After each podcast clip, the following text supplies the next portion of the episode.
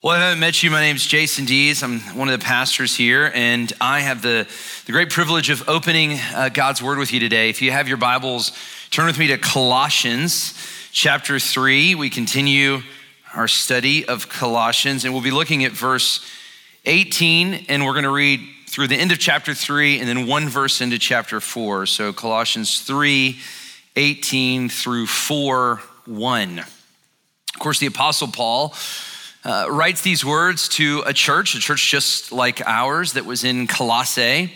Uh, but he writes this letter under the inspiration of the Holy Spirit of God. And, and therefore, these words come to us today with authority, the same kind of authority as if Jesus himself were teaching these words to us. So let's listen to them and let's hear together the word of our Lord. Colossians 3 18 through 4 1. Wives, submit to your husbands as is fitting in the Lord. Husbands, love your wives and do not be harsh with them. Children, obey your parents in everything, for this pleases the Lord. Fathers, do not provoke your children lest they become discouraged. Bondservants, obey in everything those who are your earthly masters not in the way of eye service as people pleasers, but with sincerity of heart, fearing the Lord. Whatever you do, work heartily for the Lord and not for men, knowing that from the Lord you will receive an inheritance as your reward. You are serving the Lord Christ. For the wrongdoer will be paid back for the wrong that he has done. There is no partiality. Masters, Treat your bondservants justly and fairly, knowing that you also have a master in heaven. This is the word of the Lord. Well, if you've been with us uh, through the fall, we've been studying the book of Colossians. We took a short break and looked at Matthew 25 for a few weeks, but we've been back in Colossians uh, for a, a, few weeks now. Uh, and today we come to a passage. It's, it's actually not unlike what we see in several parts of Paul's writing, but it's a passage that we can really struggle with. It can seem very ancient or patriarchal. Uh, you know, we, we as modern people can look at a passage like this and say, do we really have anything to learn from this that puts husbands in the place of headship, that puts wives in the place of submission? Maybe you could even think that this passage can be abusive toward children. I mean, obey your parents in everything. And then what about the whole masters and bondservants part of the passage, right? Is this condoning slavery? Should we even be reading this? It's, it's kind of easy to skip over a passage like this and say, well, it doesn't really have anything to say to us, or at least to say that we've kind of moved on from the usefulness of this passage. If you're with us last week, one of the things that I said is that in the past 30 or 40 years or so, a lot of Christian preaching has been focused on what I would say like Christian wisdom. Uh, wisdom that is certainly rooted in the Bible. We see a lot of wisdom in Scripture. But there's kind of been this message in a lot of Christian preaching that's like, let me show you that the Bible is still useful in your life. And then hopefully, if you, if you see that the Bible is useful, it can lead you to worship the Lord. But the problem with this kind of preaching is that it leaves in place the fundamental assumption that I should be in charge of my life or that you should be in charge of your life. Uh, the problem with that kind of preaching is that it, it leaves in place this fundamental assumption that I am in charge, that I know what's best, and I can take and I can take and leave whatever I find useful or unuseful in the Bible. I'm in control. Now, certainly the Bible can help me. This is kind of what this preaching can say. Jesus can be a coach or a little guide, right? Or a guru, right? You know, I've been going to see this guy Jesus, and he's been really helpful to me. And again, this kind of preaching can be really popular, but I want you to hear this. All that it's doing is reinforcing the humanistic message of the modern world. Now, if this is all new to you, I want to give you a definition of humanism. Humanism is a system of thought that attaches prime importance to human beings or human values rather than to divine or supernatural matters. And, and, I just want to tell you, this is the water we swim in, this is the world that we live in. It's interesting to me that a lot of modern preaching doesn't preach Christianity at all, but a kind of humanism with Bible verses. God can help you. God can make you more successful. God can help you to, you know, in a, in a greater way be the Lord of your own little kingdom. So, again, you see what's wrong with this kind of preaching. It fails to undo this humanistic assumption that I am in charge of my life. It, it puts God in service to us rather than us in service to God. You know, as I have said many times, and I said last week, that the, the kind of the anthem of modern humanism is the old song, We Are the World. We are the world. We are the ones that'll make a, make a brighter day. We're the ones that are saving our own lives. But of course, the message of Christianity is very different. True Christianity is very different. And again, we've all heard this kind of preaching. So I know this can be confusing. You're like, well, he's a preacher, and I've heard different messages from another preacher. Yeah, I just want to look at what we see in Scripture. And, and what we saw last week, certainly true in Scripture, is that we can't save ourselves at all. In fact, only God can save us. It, what we saw last week is, is what it says is that we have died in Christ. And because of God's power and mercy, we've been raised in Christ, called to an entirely different life, called to an entirely different value system. That's why real Christian wisdom begins with worship, it begins with salvation. It begins with recognizing that, that no, no, God isn't my little coach that can help me. I am dead in my sins. I am totally dependent on Him to save me. And from that place, from that true place of worship, where you begin realizing God is my Savior, God is my life, God is my hope, well, then all of a sudden, his wisdom is not just something we can manipulate to our own good. It's, it's part of our worship of him. It's part of how we respond to him. It's part of how we love him and know him. I, have kind of tried to summarize this in, in a little slide here. If, if, the instruction or wisdom of scripture is detached from the worship of God, it just becomes something to serve you. It can actually lead to more self worship. But when the wisdom and instruction of God is rooted in the gospel and rooted in who we are in Christ, then it leads to the worship it should say of God and true human flourishing. But you have to have that in mind to get this passage, okay? I, I begin there because I think that's where you have to go. You're saying, okay, my life is now not about me and what makes sense to me, it's about reflecting God and worshiping God. It's about being raised with Christ, seeking the things that are above.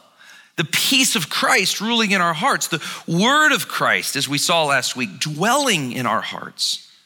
So if the peace of Christ is ruling in your hearts, if the word of Christ is dwelling in your hearts, if you've been raised with Christ, if you've died with Christ, what we see in the passage today is really the practical outworkings of these areas of your life. And these are important areas of your life it's marriage, relationships, parenting, and work. If you think about that, I mean, how much of your life is not rooted in marriage, parenting, you know, work and your relationships with other people. This is a lot of your life here. So I want to look at this passage in two regards. First of all, I want to deal with this idea of submission and headship. And then, second, I want to look at the actual particular roles, right? So, husband and wife, parent, child, and then master and bondservant.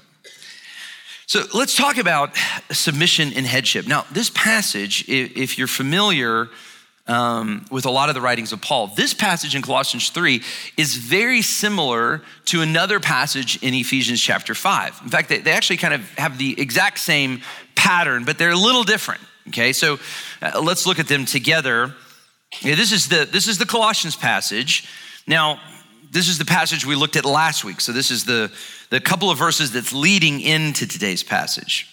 So it says, Let the peace of Christ Rule in your hearts, to which indeed you were called, and be thankful. Okay, so there's thanksgiving here. And this is interesting. It says, Let the word of Christ dwell in you richly, teaching and admonishing one another in all wisdom, singing psalms, hymns, and spiritual songs with thanksgiving. And there's thanksgiving again. There's this teaching part, there's this worship part, if you will, or this singing with thanksgiving in your hearts to God. So that's the Colossians passage. Okay, now look at the Ephesians passage. Very interesting. It says, Don't get drunk with wine, for that is debauchery, but be filled with the Holy Spirit. Okay, so interesting. So here you have, let the word of Christ dwell in you richly. This is, or be filled with the word. This is be filled with the Spirit. But then notice the pattern addressing one another, teaching one another with psalms, hymns, and spiritual songs the same kind of language that we see up here. And then singing and making melody to the Lord with your heart. Again, same kind of language that we see up here. And then we have the thanksgiving part, giving thanks always in everything to God the Father in the name of the Lord Jesus Christ. So, very, very similar pattern between the Ephesians 5 passage and, of course, the Colossians 3 passage. The, the one kind of major difference, and it's interesting, is in the Colossians passage, it's rooted in let the word of Christ dwell in you, or be filled by the word. In the Ephesians passage, it's rooted in be filled with the Spirit. Be filled with the Spirit, be filled with the word. And what do we see? The same kinds of results, the same kinds of actual outworkings of what that is. Now, then in the Ephesians passage and in the Colossians passage, they, go, they both go into this instructions about marriage, instructions about parenting, instructions about the, the masters and the bond service, uh, instructions, I would say, about work and how we work in authority and under authority. Now, in the Ephesians passage, I want, to, I want to kind of deal with this real quick. We see in verse 21 submitting to one another out of reverence for Christ. Now, I have heard this taught that this is teaching mutual submission. I submit to you, you submit to me. I submit to you, you submit to me. If that's how you've heard it taught, that is not what this passage is saying. First of all, it doesn't make any practical sense. What does that even mean? And then, secondly, it's not what we see in the text. Paul doesn't just deal with husbands and wives here, he deals with husbands and wives, then children and parents, and then bondservants and masters. So, the, what's, what's saying here, what the text is saying, is that there's going to be relationships in your life where you're going to be in authority and there's going to be relationships in your life where you're going to be under authority. And how you respond in those relationships is evidence of if you're filled with the word. It's evidence if you're filled with the spirit. A spirit filled life and a spirit filled and a word filled life knows how to be both in authority, and he gives instructions to that, and both under authority. So, so clearly, it's, it's not what we're seeing in the passage. Again, if if I'm, if I'm supposed to have mutual submission with my children, I would have Chick fil A Oreo milkshakes for dinner every single night. The other reason that we know that that cannot be the interpretation of this text is that the whole argument is rooted in our relationship with Christ, right? The, the whole argument is rooted in how we submit to the Lord. So, how do we think about this? This idea of headship. There's gonna be times in your life when you're in charge, there's gonna be times in your life when you're not in charge, right? And how do we deal with that? So, so two questions here that I think are really important for us. Why is this so important? Okay, so why do we see this? And again, it's kind of unavoidable. We see it over and over in scripture. Why is it so important? Why does Paul seem to keep bringing it up? and preachers like me seem to keep having to be uncomfortable every time I have to preach this. Why do we keep seeing it? And why is it so hard, right? Why do we push back against this? Why do we not like this? So much. Okay, so why is it so important? Why did God create the world this way? Well, the reason is is that human beings are created in the image of God. This is a very important thing for you to understand. And that means something. And God himself exists in three persons there's three members of the triune God the first person, second person, third person, or Father, Son, and Holy Spirit. Three persons, all equally in their essence God, yet within the Godhead, they have different roles. There's an order about the Trinity. This is what the church fathers called the procession of the Trinity, the procession of the Trinity.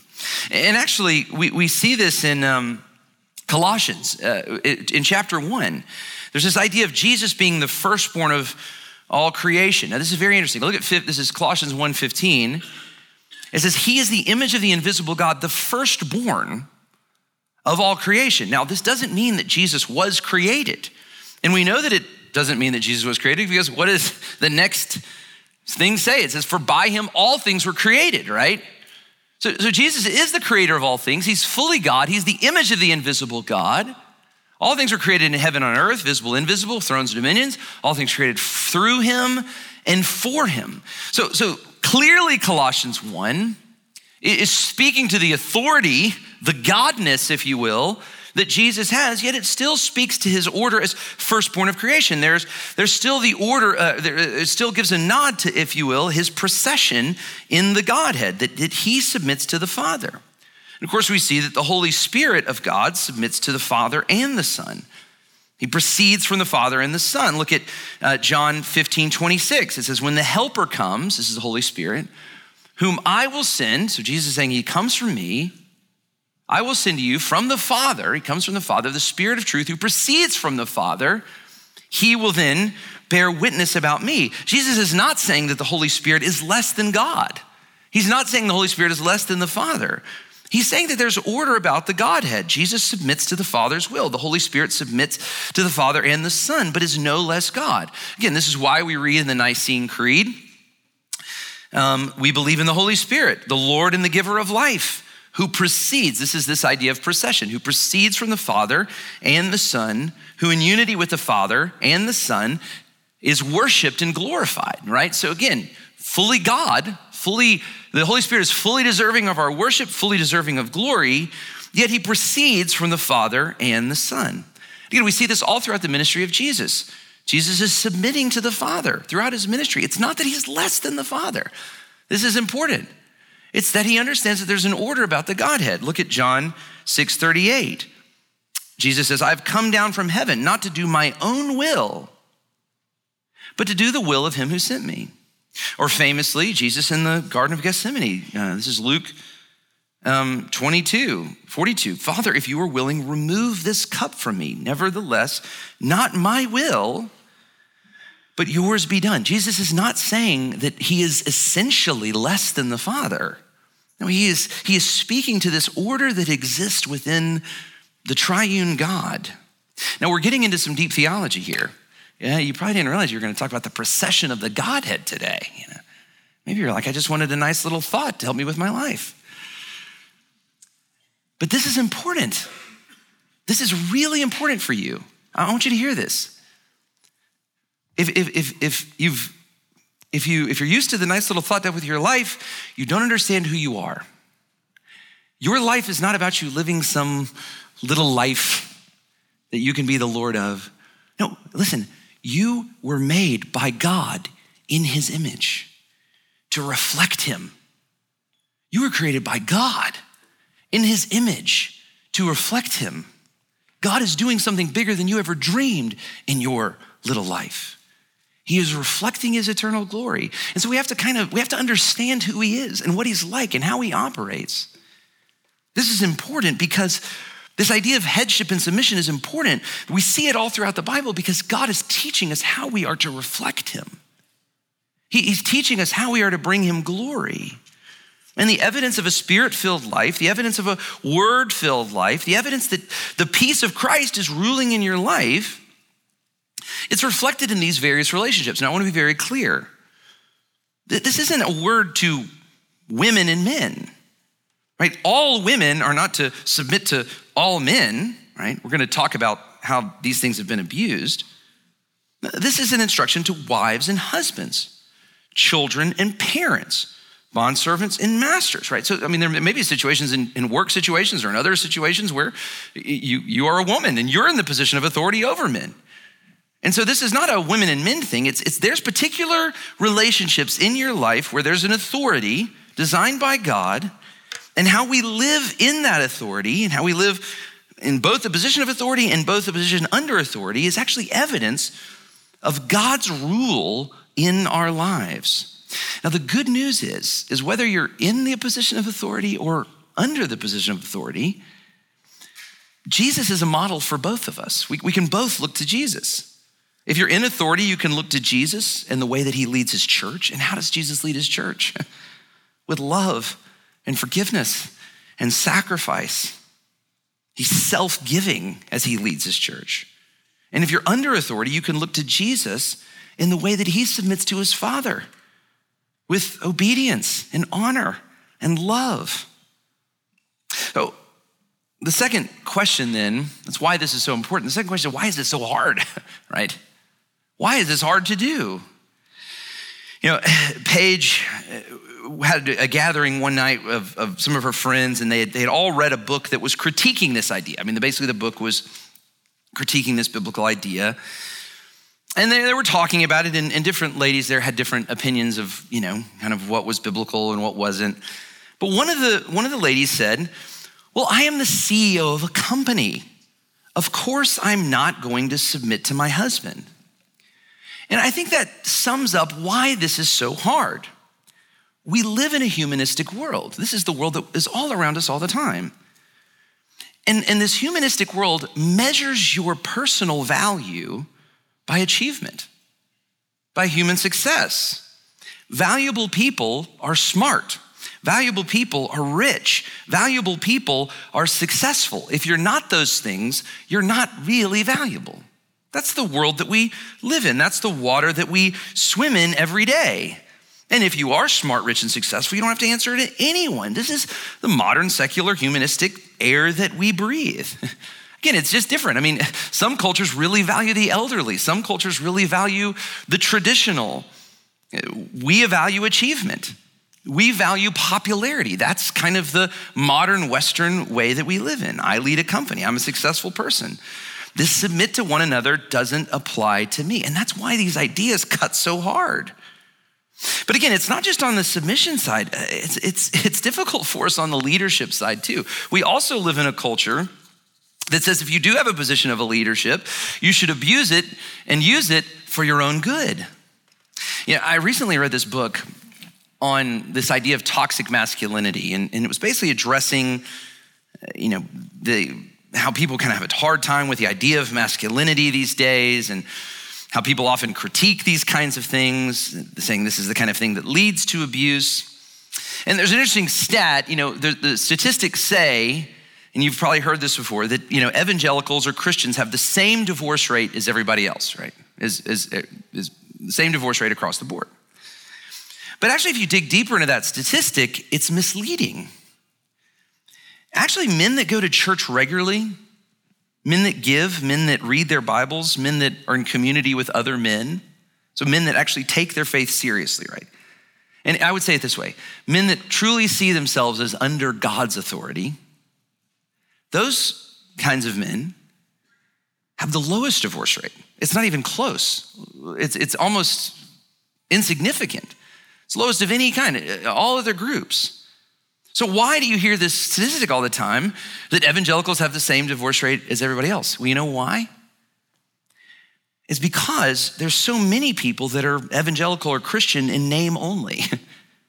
they don't really care about God. They're, they're, they're driven by, secu- by the secular world. They, they take on the secular um, ethics, but they attach themselves to Christianity. And, and those kinds of men, I want you to hear this are the most dangerous among us because they take biblical truths like this, like the idea of headship and submission, and they exploit it for their own good.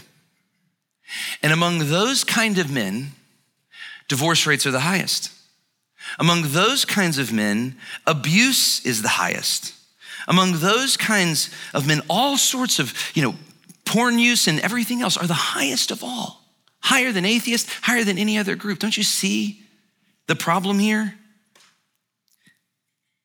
You know, it, it, and this is why I, I go back to say, you know, Christian wisdom without worship will only lead to self worship. This is not Christianity. The Christian life says, You have died.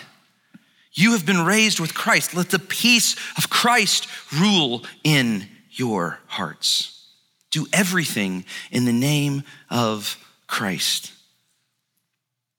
And if you take just Christian ideas and manipulate them for your own authority, that is not that is not Christianity. And I will say this too, the judgment of God will be most harsh on people like that. So with that said, I want to actually get into the relationships that we see in the text. And again, we don't have a ton of time left, but wives and husbands, children and parents, and then, of course, uh, masters and bondservants. So let's roll down to our text here. So, verse 18 Wives, submit to your husbands as, in, as is fitting to the Lord, right? As is fitting to the Lord. As we understand our, this role that we have, this is what I was talking about before, this role we have of reflecting God, of reflecting Christ, as Jesus submits to the Father, uh, there's something that's fitting about this in our lives in worship. Now, I, I want to start here by saying, okay, what does biblical submission or Christian submission actually mean? What are we talking about? And I, again, I don't think that we're talking about some like servant or attendant kind of relationship that I think people can imagine here. No, this is a husband wife relationship. This is what are we reflecting here? We're reflecting Christ in the church, we're reflecting the unity of the Godhead.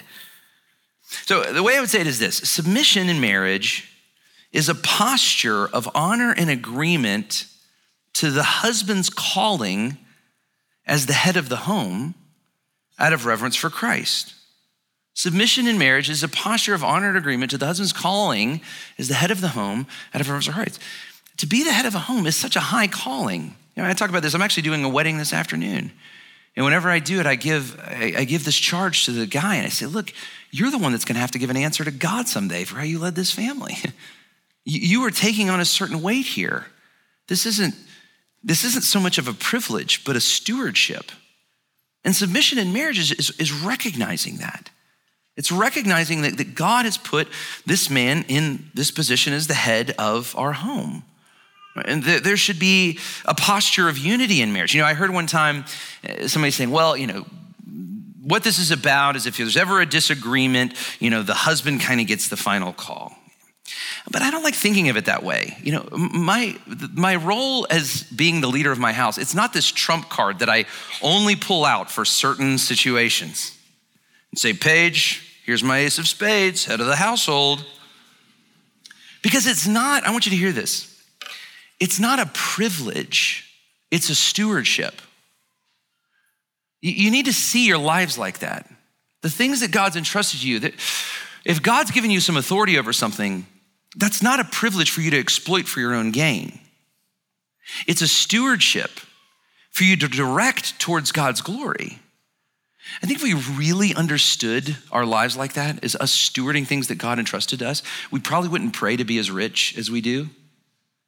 Because we'd realize, wait a second, this money isn't just for me to enjoy myself and be comfortable. God's asking me to steward it for his glory. We'd probably say, actually, I want less money. I want less temptation toward greed, less temptation toward exploitation, less temptation toward doing these things. We, we probably wouldn't always want to be in control if we realized that we're not living in this like secular world that wants to exploit power for its own gain. No, we're living in a God honoring kingdom where he entrusts us different stewardships. And Paige and I in our marriage, I don't think we've ever had, I've never moved forward on something that we both didn't feel good about. I love her. I respect her. I'm called to lead our household well in a way that's good for her and good for our household. It's a stewardship. I mean, the Ephesians passage husbands, love your wives like Christ loved the church and gave himself up for her. That's how men, that's how we're called to lead. That's how we're called to lead. It's a stewardship of headship. It's hard. It's taking this hard servant position. Husbands, love your wives. Don't be harsh with them, we see in verse 19. Again, don't, don't exploit this position for your own good, but lead in a loving and managing way. I want you to hear this. God has a design about the home. I, I think this is going to be, for some of you who are wrestling with this, I'm about to free you from so much tension in your home. Listen, God has a design about our home that is not rooted in this kind of secular competition. Right? So, so the husband's called to be the head of the home, not because he's the smartest, not because he makes the most money. Not even, even though I hope this is true of most of you guys, not even because he's the most physically strong person in the household. He's called to be head. It's, his headship is not based on, I want you to hear this. His headship is not based on ability. It's based on God's order. It's based on something God has set in place. And if you really, if you just believe that, that'll remove this subconscious competition that I think so many couples have. I make more money now, therefore I get to make more calls now. No, that's not the way the household works. There's this, there's this unity that overflows from understanding God's order. There's more to say, but I got to move on. Children and parents. Children, obey your parents in everything, for this pleases the Lord. Now, again, there's a lot to be said on this. We're having a talk back, the tacos and talk back next Sunday night, and bring your questions. We want to try to get to them. Um, all of these things, of course, can be abused. Certainly, the husband wife, the parent child, all of these relationships can be abused, and God has actually given us means to deal with those kinds of abuse. But God's design for human flourishing, God created this, this beautiful organization called the household, where parents, fathers, and mothers would train and discipline their children to know the Lord. In, in so many ways, this is a restatement of the original command to, to households from the great from the uh, Ten Commandments. Honor your father and mother. And here's the promise of that that your days may be long in the land that the Lord your God is giving you. Do you know what that means? God had just given the people of Israel this land. He, he was promising them this land. He was saying, Look, I'm with you. I've brought you out of Egypt. I'm giving you this land. And so the way that godliness will go from one generation to the next, and the blessing of God and the favor of God will be among you, is if you listen to your parents. It's not saying honor your mother and mother so you'll live a long life. No, it's saying honor your father and mother so that the hand of God's blessing will stay upon you from generation to generation to generation. This is a stewardship that God has given parents. And so, children, I would say to children's here, respect the Lord in that. God has given your parents this stewardship to train you and raise you up to love God and to know God and to fear God. It's, it's a hard job. And so don't make it harder. Obey them, honor them. And then, of course, fathers, don't provoke your children. Don't, don't lead them and don't, don't take this authority and, and use it in kind of a worldly way. Don't be harsh with your children. Don't provoke your children, lest they become discouraged. You know, the, the, the way that the um, Ephesians passage that's very paralleled, it says, it says, Fathers, do not provoke your children to anger, but bring them up in the fear and instruction of the Lord. The NIV for that Ephesians passage uses the word, I like this word, exasperate, right? I like that word. Train your children, but don't exasperate them. This is, um, this is the Venn diagram of godly parenting, okay? I think this actually can really be helpful to some of you. Listen to this. This is how you parent. This is how, this is what godly parenting looks like. Discipline and instruction. Yes, it's got to be there. But don't exasperate your children. Be patient, be kind with them. This is godly parenting. But there are some of you that this comes easy, right? Ha, we are going to have a disciplined household.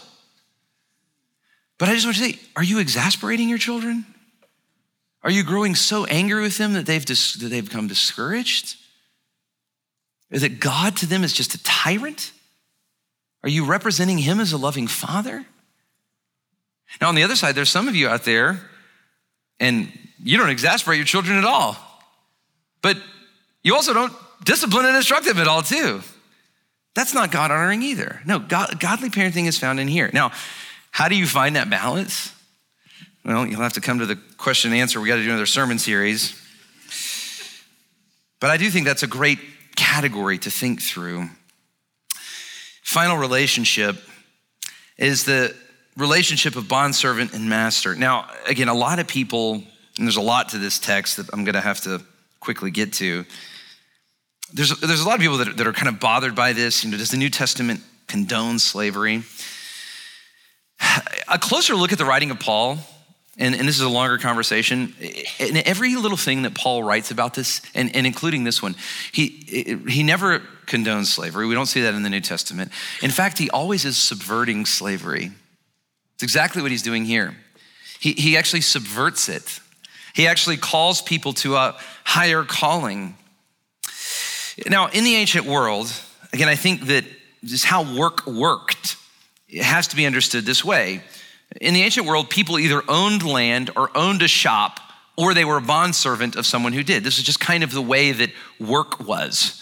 You were either an owner or you were a bondservant. And, and the way that uh, slavery worked in the ancient world is different than um, you know what we saw in American chattel slavery.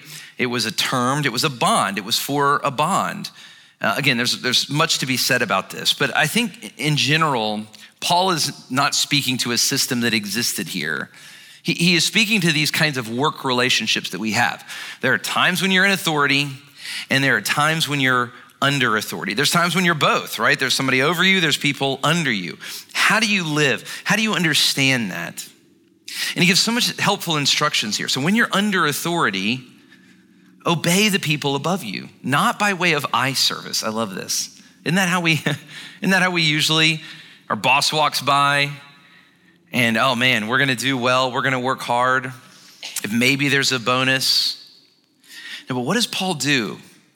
He is saying that no, your work, rather than being directed at men, rather than being directed at any boss, should actually be directed at the Lord. Work heartily for the Lord. This is how he's subverting slavery. He's saying, no, it's not your master's authority that's the concern here, it's God's authority in your life. In, in one sense, it's a restatement of verse 17. Whatever you do, do everything in the name of the Lord Jesus Christ. You, you will ultimately receive a reward from Jesus. Are you living under authority in a way that's pleasing to Jesus? Are you ultimately recognizing his authority? Again, this is what he finally gets to here when he gives instructions to those in authority. Masters, treat your bondservants justly and fairly, knowing that you have a master. You are ultimately under God's authority. It doesn't matter how much authority you think you have, you are ultimately under the authority of God. You know, again, this gets back to stewardship. I, I, love this idea for this is how are you handling the stewardship God has given you? Are, are you leveraging the stewardship that God has given you in certain areas when you're under authority or when you're in authority toward God in a way that pleases God or toward yourself?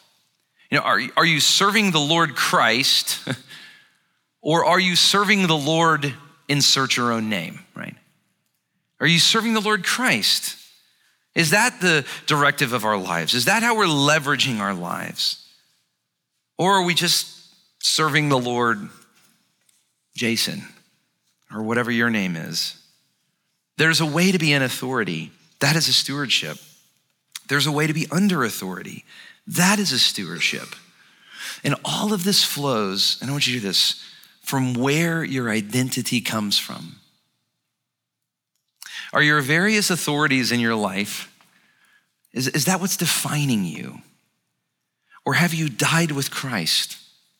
Have you been raised with Christ? Is the peace of Christ ruling in your heart? Or are you trying to find peace in some other way? We're going to close today uh, by taking communion together. And you know, when, when Paul gives the instructions on communion, he, he says this. It's a very, it's a very powerful statement. He says, when we eat this bread and drink this cup, we proclaim Christ. When we eat this bread and drink this cup, we proclaim Christ. One of the reasons that I, I love that we do this at the end of every service or have baptism is that we're saying, look, over everything else in our lives, over our money, over our job titles, over the relationships we have with one another. My peace, my rest is in the Lord. We proclaim Christ. It's by His Spirit that I live, it's in His love that I live, it's in His forgiveness that I live. I proclaim Christ. I proclaim Christ today that He is my only hope, that He is my life. We proclaim Christ. And so, as we sing and as these elements are passed here in just a moment, you know, I, I, invite you, if you are in Christ, if you have died with Christ, if you've been raised with Christ, proclaim Christ. Proclaim Christ with me. Now, if you can't proclaim Christ, if you're not proclaiming Christ, then as the elements come by you, don't take them. Don't do this in an unworthy way. Don't, don't do this in a disingenuous way. If, you if, your if your identity is not resting in Him, don't, don't take these elements. But consider who he is. Consider what it would mean for him to be the Lord of your life. Consider the parts of your life that you maybe haven't surrendered to him. But of course, Jesus told his disciples on the night that he was betrayed, after taking bread before them and breaking it, This is my body, given for you. And in the same way, he took a cup, saying, This is my blood given for you. And by the broken body and by the shed blood of Jesus, I have hope to stand before God, to rest in Him. I have hope in life. I even have hope in death. That is what we proclaim with this meal. And if you believe these things, I invite you to the table as we respond. Let's stand together and sing as the band leads and as the elements are passed.